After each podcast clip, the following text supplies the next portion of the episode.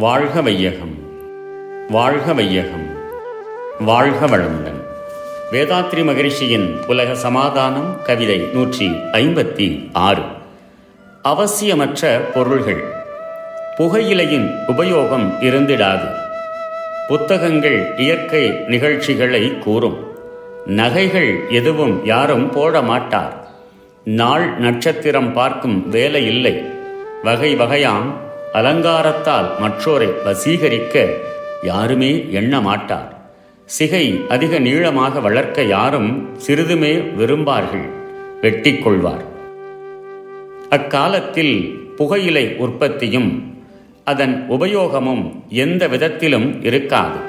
வெளிவரும் புத்தகங்கள் தாவரங்கள் உடல் உலகம் அண்டங்களின் சஞ்சாரம் வாழ்க்கை தத்துவம் என்னும் இயற்கை நிகழ்ச்சிகளையே விளக்கி கூறும். நகைகள் என்று உலோகங்கள் மணிகள் இரத்தினங்கள் இவைகளையும் சரிகை பட்டு முதலிய அலங்கார பொருட்களையும் யாரும் உபயோகிக்க மாட்டார்கள். இடம் காலம் இவைகளுக்கேற்ப மணிக்கணக்கு பார்த்து எந்த தொழிலும் செயலும் செய்வார்களே அன்றி நல்ல நாள் நல்ல நட்சத்திரம் என்று பஞ்சாங்கம் பார்த்து காலம் போக்கும் அறியாமை அன்று இருக்காது. சுகாதாரத்திற்கும் அறிவின் உயர்விற்கும் தகுந்த நடை உடை ஒழுக்கம் தவிர பல வகையான கவர்ச்சிகரமான அலங்காரங்களை எவருமே செய்து கொள்ள மாட்டார். தலைமுடியை நீளமாக வளர்க்க ஆண்கள் பெண்கள் யாரும் விரும்ப மாட்டார்கள். அளவுடன் கத்தரித்துக் கொள்வார்கள். இன்று உலகில் பெரும் அளவில் புகையிலை உபயோகத்தில் இருக்கிறது. மனிதனுக்கு இது அவசியமான பொருளும் அல்ல. இதன் உபயோகத்தால் குறிப்பிடத்தக்க நன்மையும் இல்லை. பலவிதத்திலும் தீமைகள் இருக்கின்றன என்று இதுவரையில் நடந்துள்ள ஆராய்ச்சி மூலம் நன்றாக அறிந்து இருக்கிறோம்.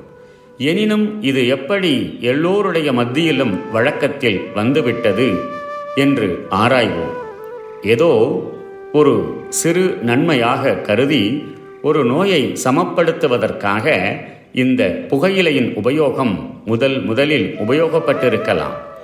புகையிலையை ஒரு தடவை உபயோகித்தால் மறுபடியும் அதை விட்டுவிட முடியாத அளவு அவசியமும் உணர்ச்சியும் ஏற்பட்டு விடுகிறது.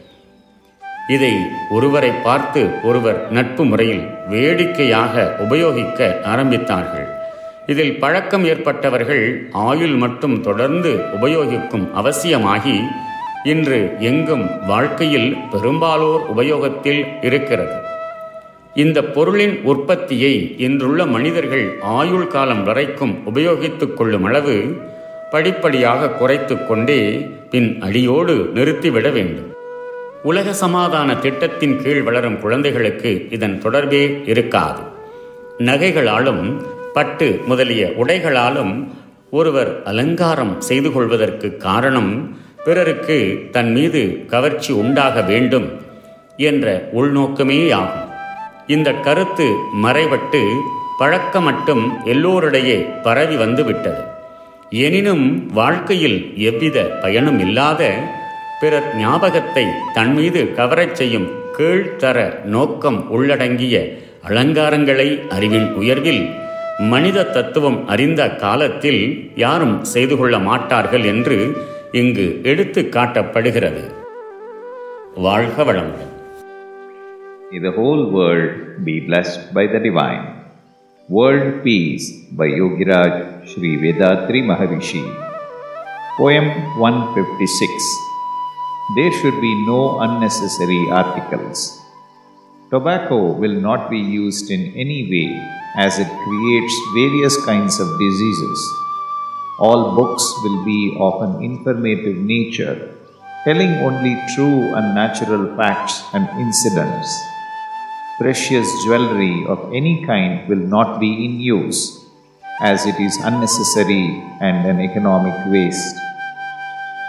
Consultation of the almanac to find auspicious days and times will not be practiced. Attracting the other sex by decorative or fantastic dresses will not be done, as there will be no expectation of anything from others. Wearing long hair will not be liked by anyone for reasons of health and comfort. May the whole world be blessed by the divine.